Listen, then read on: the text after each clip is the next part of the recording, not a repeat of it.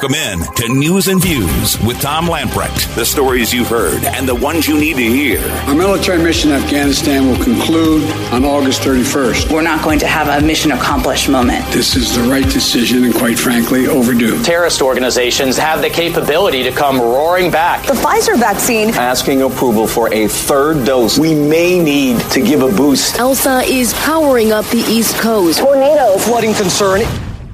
Your life, your values, your voice. This is News and Views with Tom Lamprecht on Talk ninety-six point three and one oh three point seven. All right, welcome in. It is News and Views for a Friday, getting your weekend started.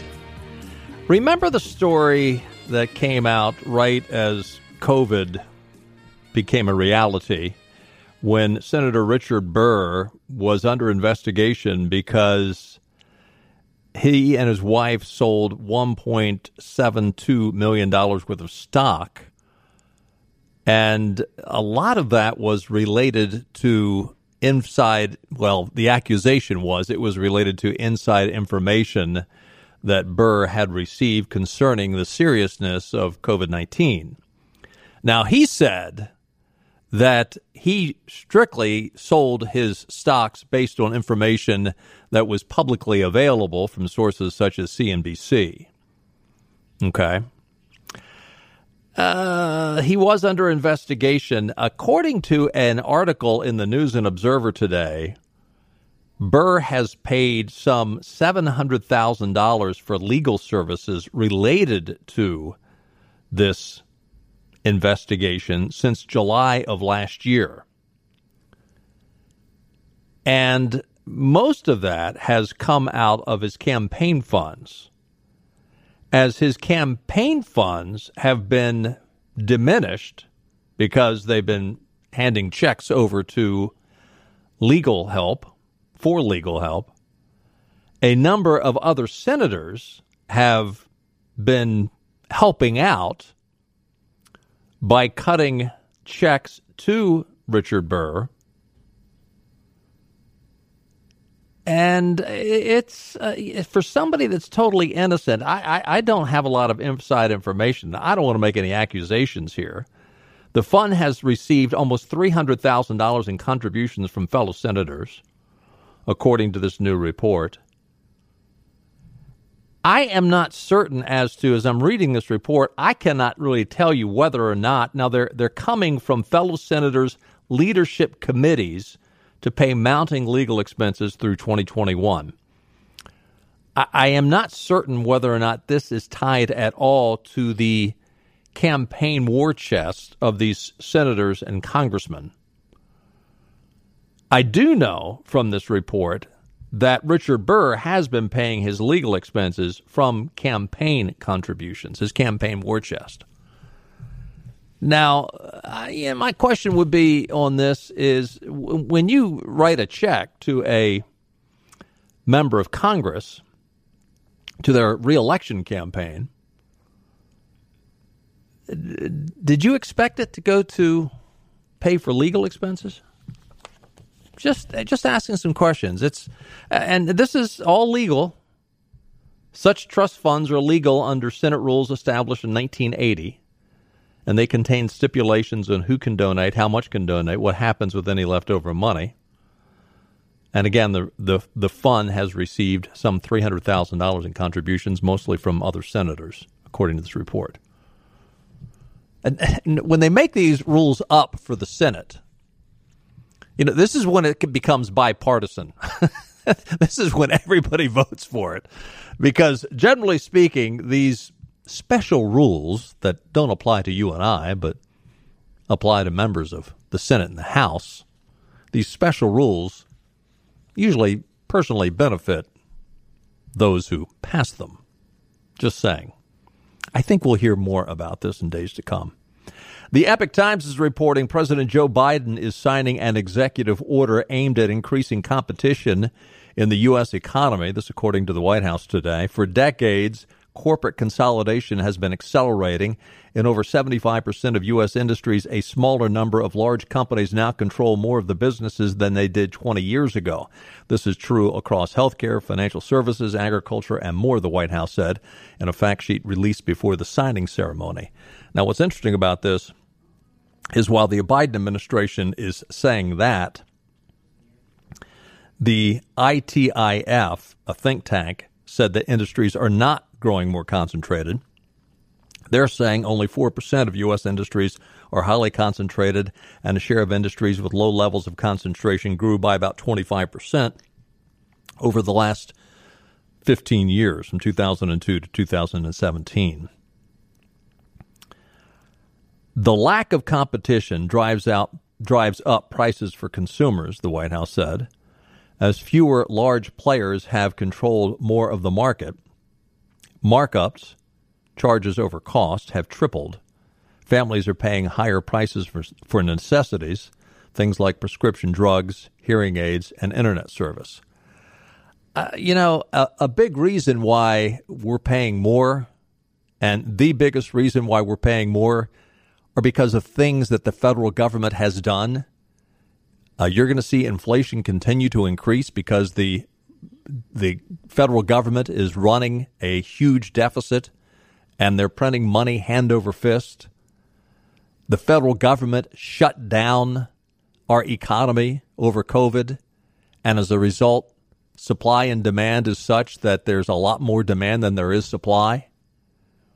So it's not just the private sector. It's not just competition. Now, the order includes seventy, seventy-two initiatives by over a dozen federal agencies that will help promote competition. Uh, can you cite for me the last time federal agencies did anything that was successfully helping the American people? I mean, I, okay, you, you can you can twist and turn and talk about, oh, look what they did with the vaccines and those kind of things. But I mean, uh, long term. Uh, Have they have they done anything that really helped the American people? Usually when they get involved, it, it doesn't turn out well.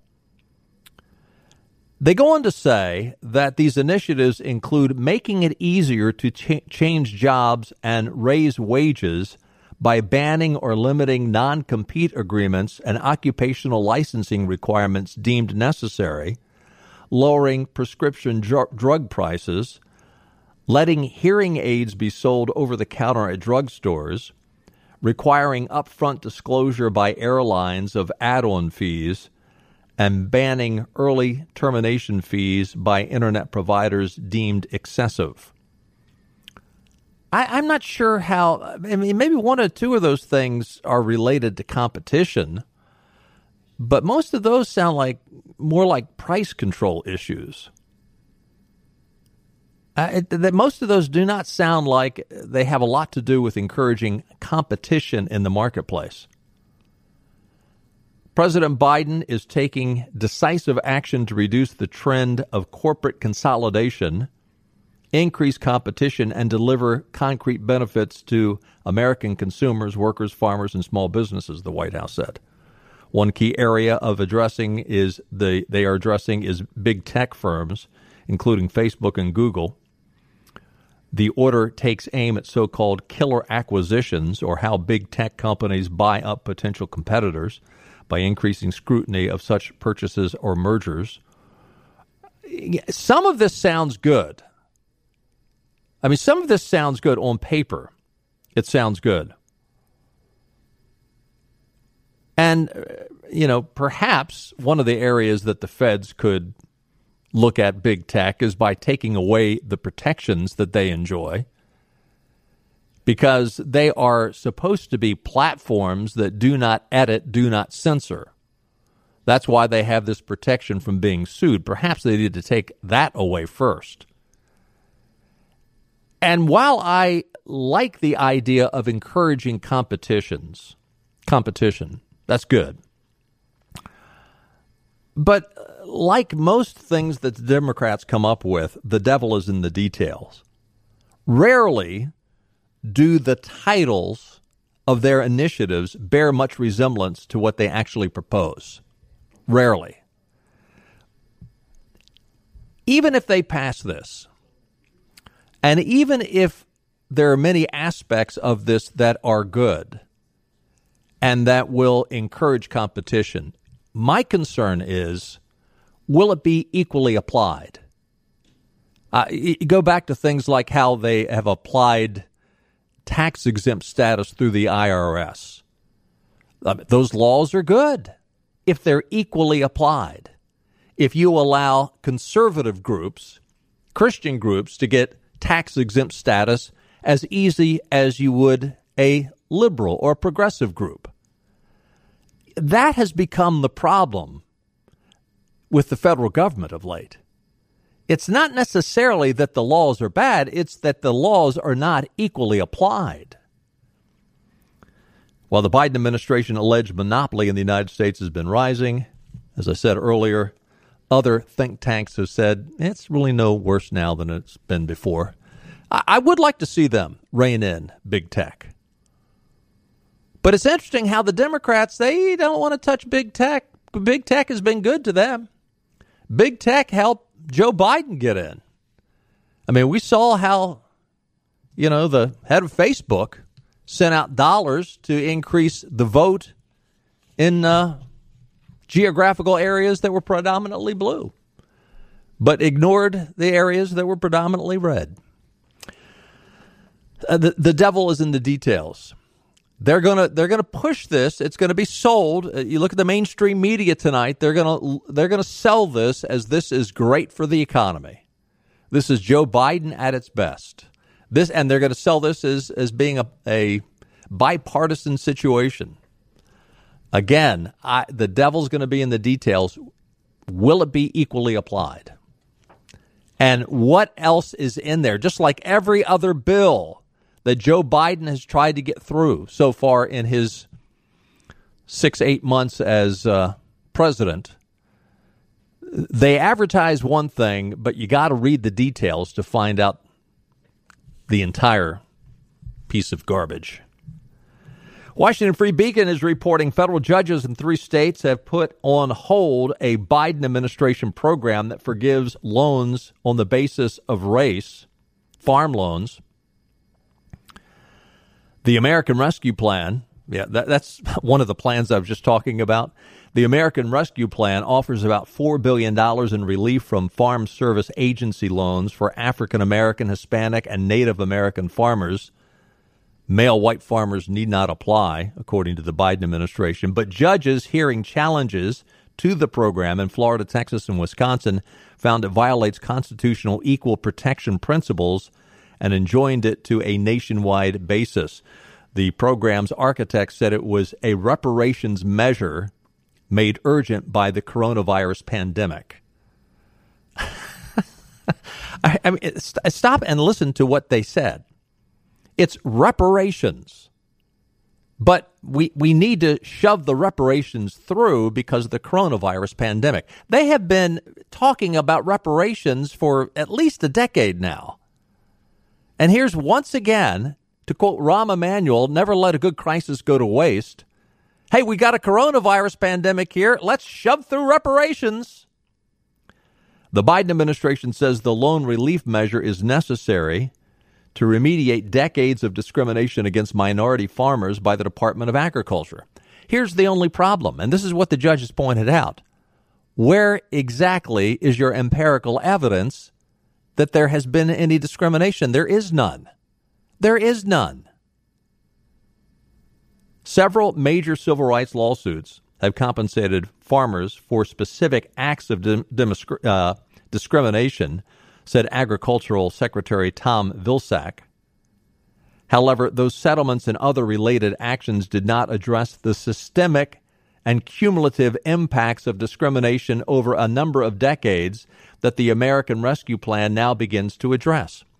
Listen, this is, and I bring this up once in a while, I'm not trying to put the spotlight on me, but when I had to sue the F C C for the awarding of, of licenses for radio stations, the, the F C C was saying the same thing.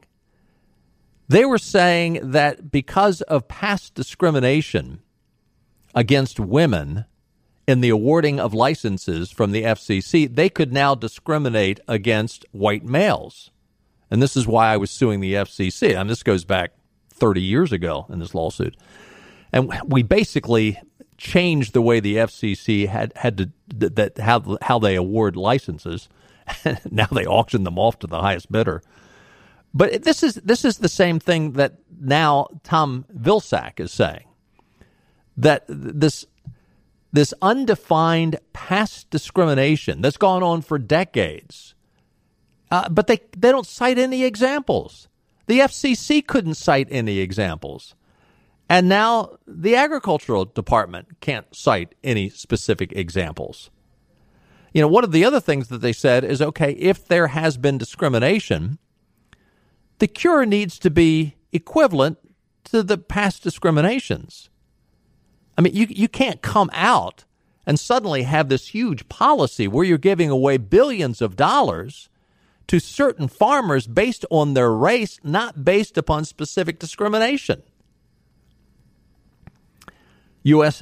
Uh, District Judge Reed O'Connor wrote, any past discrimination is too attenu- attenuated from any present-day lingering effects to justify race-based remedial action by Congress. Two courts faulted the program for being both over- and under-inclusive. They ruled the program was over-inclusive because it could provide relief to people who have never experienced discrimination, which is true.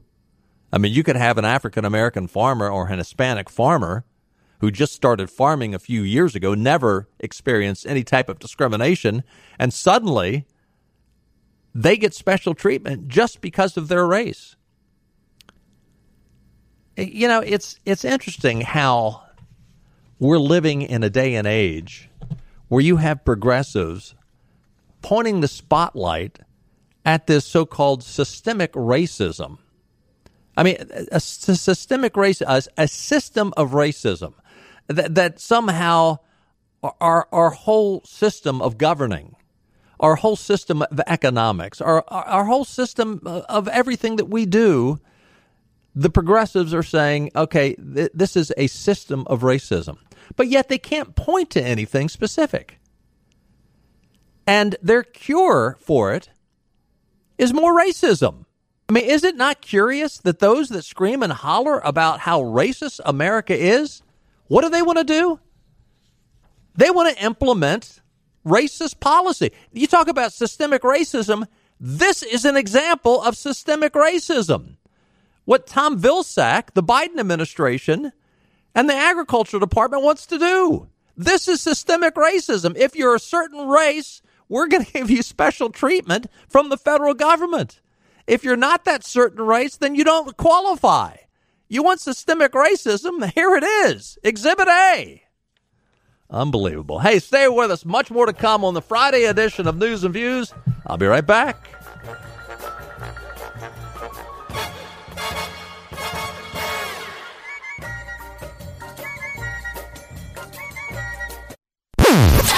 Ride and shotgun with your five o'clock drive. Well, the drive home should be a delight. This is Tom Lamprecht with more news and views on Talk ninety-six point three and one oh three point seven. Welcome back in. Taking a look at your weather forecast for the weekend. Looks uh, pretty good. Uh, chance of rain tonight, basically between seven and nine o'clock. There's about a fifty percent chance of rain in eastern Carolina. Saturday looks pretty good. Lots of sunshine, high around ninety. Sunday, a slight chance of a shower or two, high in the mid-eighties. And uh, other than that, uh, we'll have lows in the seventies in the evenings. And uh, overall, pretty good. Elsa is gone, so uh, enjoy your weekend. Weather brought to you by our friends at Ironwood Golf and Country Club.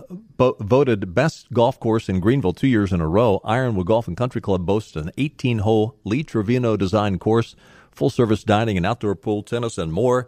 Our newly renovated fifteen thousand square foot clubhouse is the perfect place to make new traditions with your family. For a limited time, join Ironwood, pay zero initiation fees.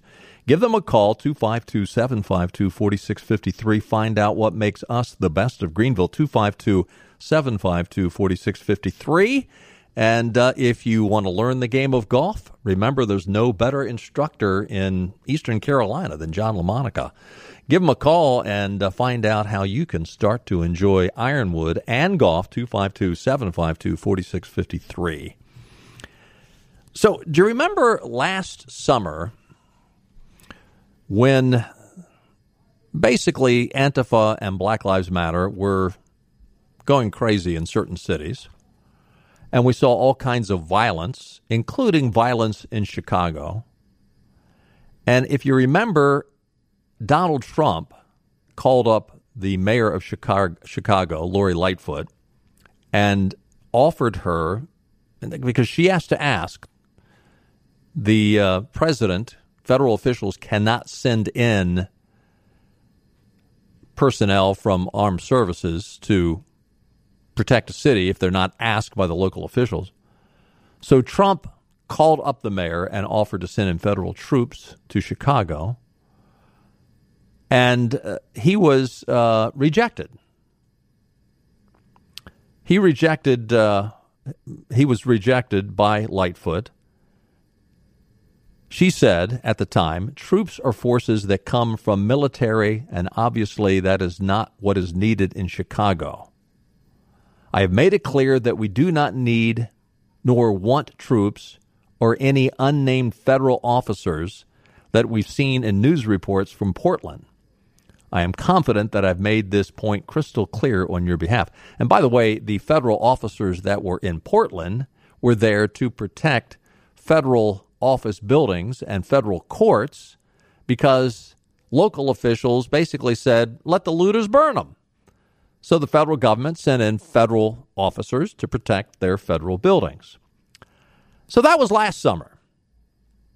Over the Independence Day weekend, as we reported on uh, Tuesday, there were one hundred eight people shot in Chicago, including a five- and a six-year-old. Uh, I think there's something like eighteen that were killed. It was in the teens. I don't remember the exact number. So in... Uh, Since the shootings in Chicago, and the shootings continue, uh, right now we're pretty much where we were in twenty twenty, the summer of uh, Burn the City. What does Lightfoot do now? She rejected rejected Trump, but she's got a new buddy in the White House, Cousin Eddie. So she has now gone and requested of Joe Biden, will you please send in federal troops to help protect Chicago? Yeah. So she rejects Trump's help last summer because of politics, choosing to grandstand rather than protect the people of her city. In fact, she actually blamed Trump and his lack of leadership for her city's violence. Now, the violence hasn't changed at all in her city.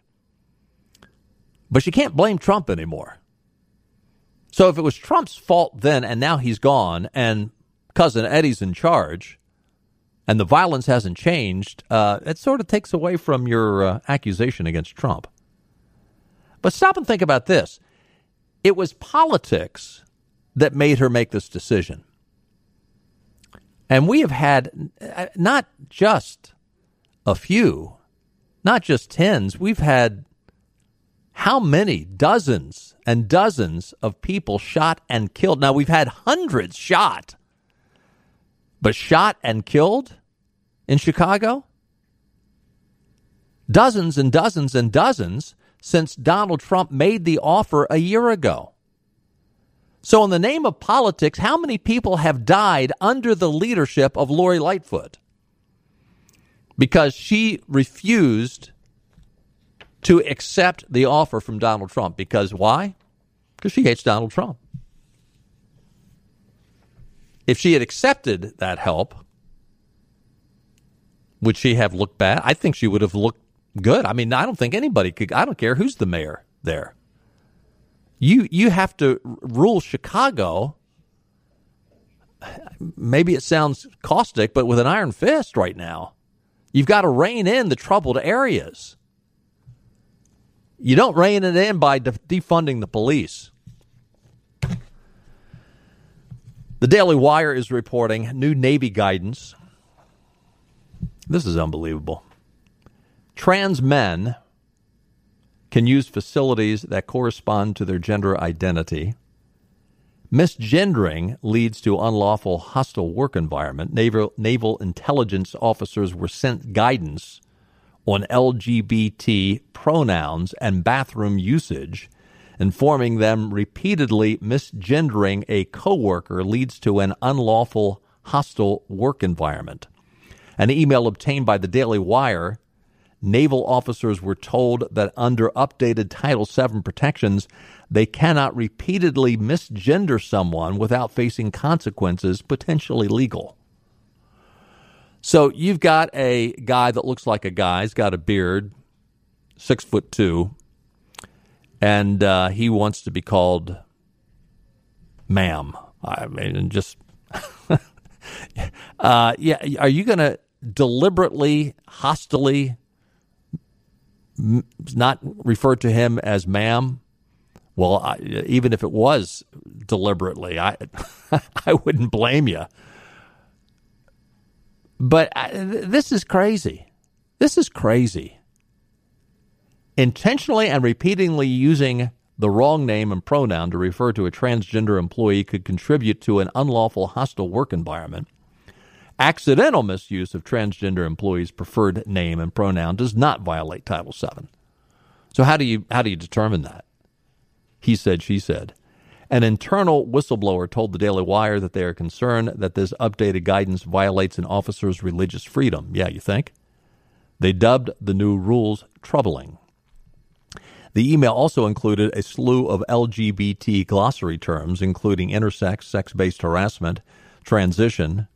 Per the definition, officers would seemingly be guilty of sex-based harassment if they used a transgender employee's wrong pronouns or name.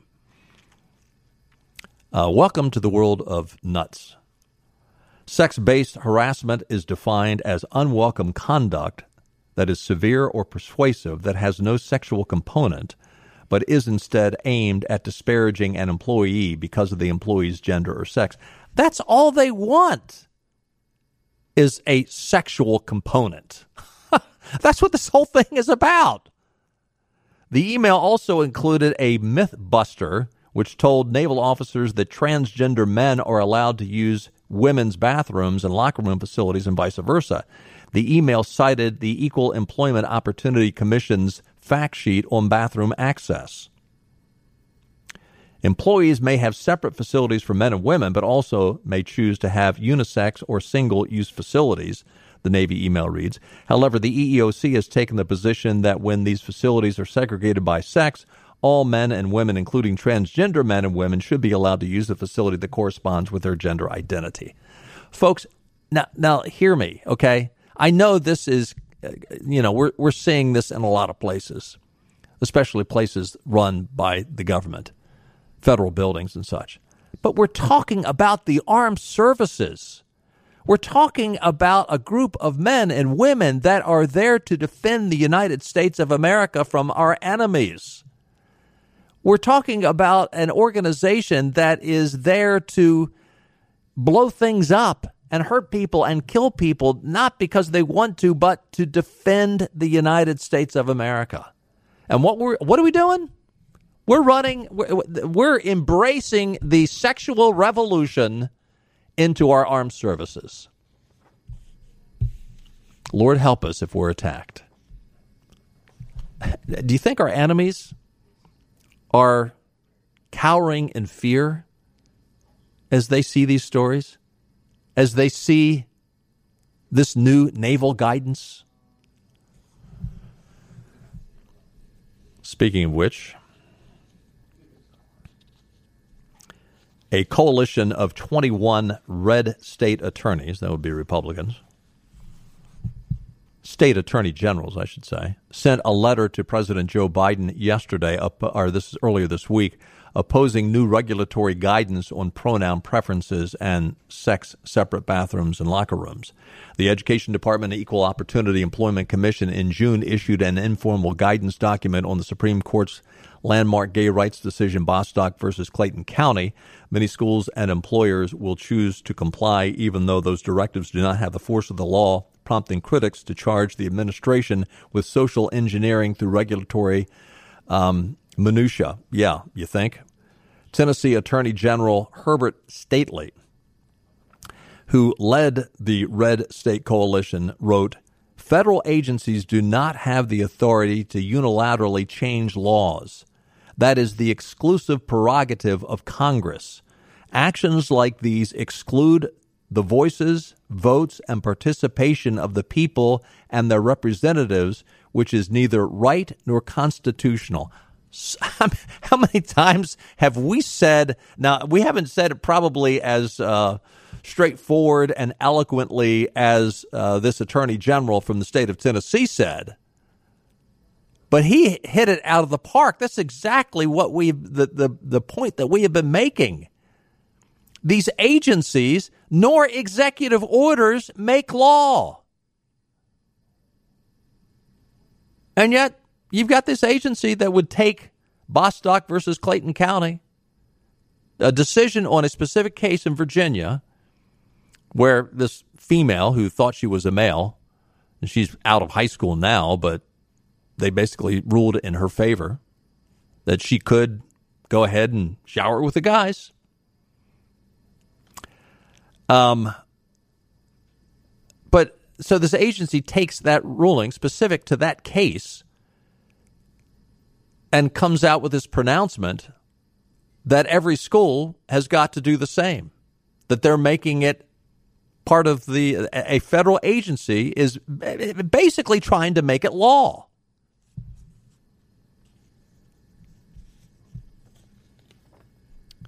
It is, um, We, we, as Mark Robinson said in his uh, July fourth speech, Patriots, you got to wake up. You got to take control. You got to make your voices heard. You can't just stand by and do nothing. Hey, we got to take another time out. Lots more to talk about. Stay with us. News and Views continues right after this break.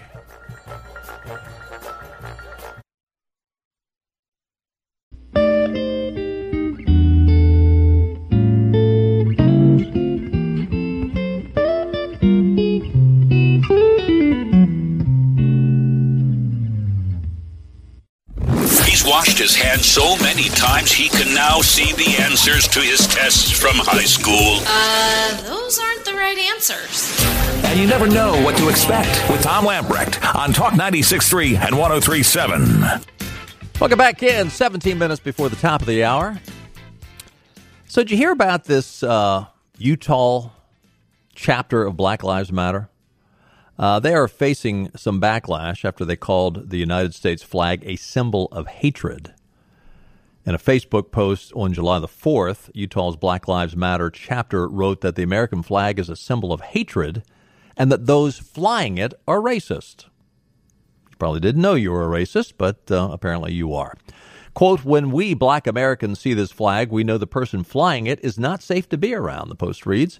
"When we see this flag, we know the person flying it is a racist.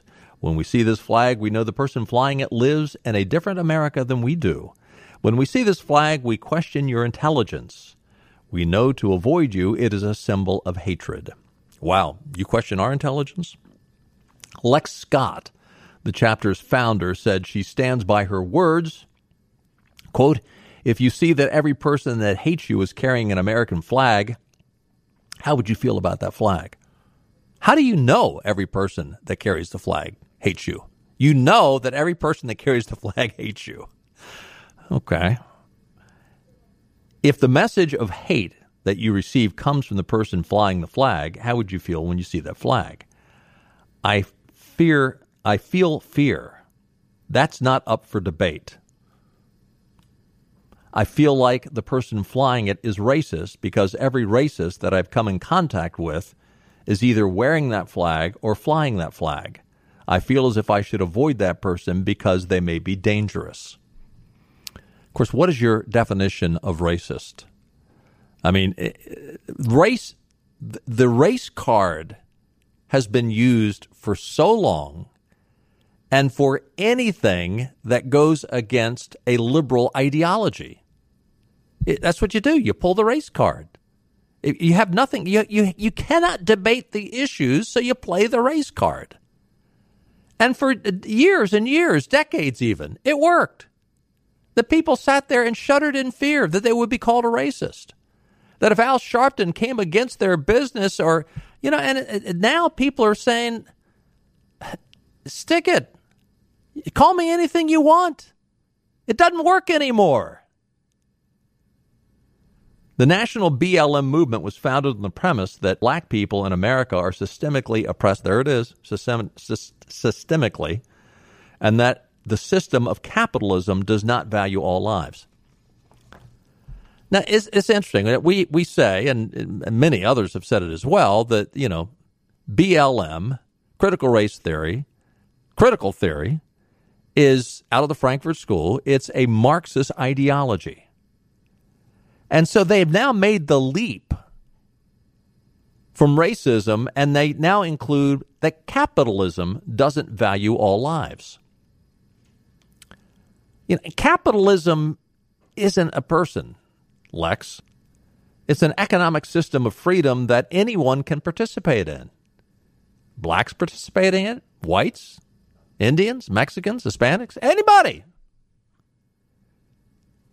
It, along with its twin, free enterprise, have pulled more people out of poverty than any other economic system in our history. People who have benefited and been enriched by capitalism, it's up to them to decide how they want to use their wealth. Some might be hoarders, greedy. Others are quite benevolent. But capitalism can't value or disregard lives. It can't. Only people who participate in capitalism can, as well as people who participate in communism or in socialism or in any kind of despot situation, dictatorial leadership. But here's the question. What flag is better? What country do you want to go to? What country? Now, now you're Marxist. I mean, the, the leaders of the Black Lives Matter movement, Cullors and others that started the Black Lives Matter, they, they're self-acknowledged Marxist. So we know, you know, you probably want to fly under the Russian flag or the Cuban flag or the Communist China flag. Take a turn. And how well are those people doing? You you really want to go down and live in, in Cuba. Who does a better job? E pluribus unum, out of many one. And you know, I, I, that, that's been pretty successful over the decades and centuries. Far from perfect. Compare it to other countries where tribalism is prevalent. I think we're doing okay. Stay with us. This is your Drive at five, an E N C with Tom Lamprecht. Welcome back to News and Views on Talk ninety-six point three and one oh three point seven. Wrapping things up for a Friday. Hope you're looking toward a, uh, forward to a good weekend. The Epoch Times is reporting in Arizona, the Secretary of State wants the state attorney to indict Donald Trump, and several allies broke the law when they tried pr- pressuring Maricopa County officials to intervene in election certification and counting efforts in late twenty twenty. Phone calls and texts from Trump, his lawyer Rudy Giuliani, and Arizona Republican Party Chairwoman Kelly Ward may have violated state law that makes it a felony to knowingly interfere in any manner with an election officer.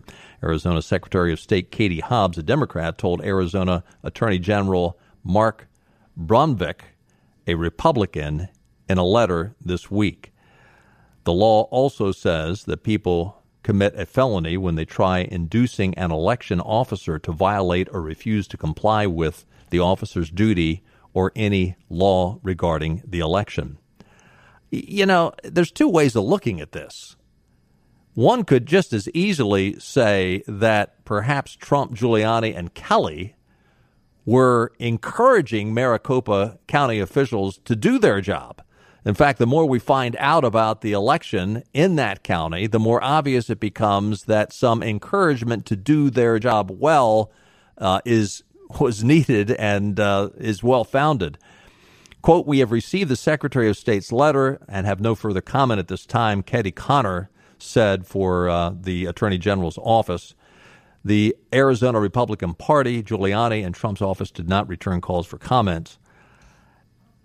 Hickman, who was the key person in Maricopa County in charge of elections, said that the operator from the White House called him and asked if Donald Trump could speak to him. He never took the call. He never returned the call. Hickman never talked to Donald Trump. So basically, this all stems from the White House operator calling this individual Hickman. He never talked to him. I mean, there there is no there there.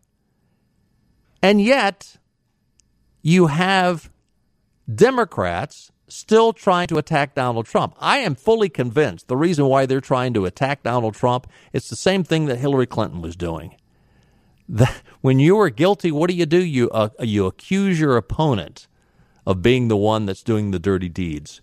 Is it not interesting that Trump, Giuliani, and Kelly Ward are being accused basically of trying to undermine an election because they put a phone call into an election official after the election was over? The phone call never happened. I mean, it, it, it was a, a request was made, but Hickman never talked to Trump.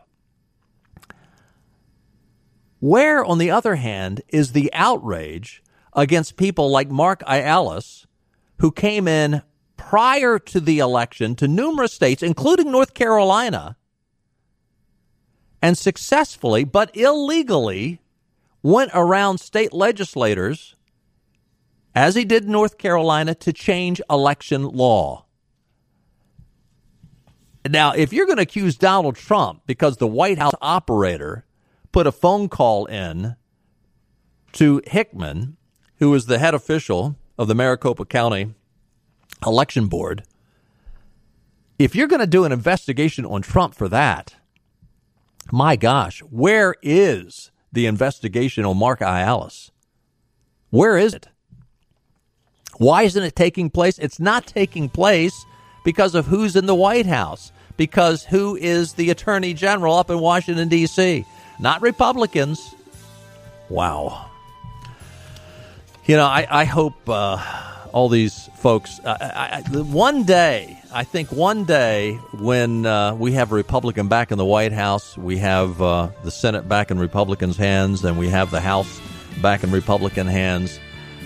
I, I hope, I hope and pray that Republicans will do their due diligence and investigate guys like Mark Iallis and others who have corrupted the election system and don't just walk away from it and say, we're going to let bygones be bygones. If they do, we will continue to have the issues that we had in November of twenty twenty.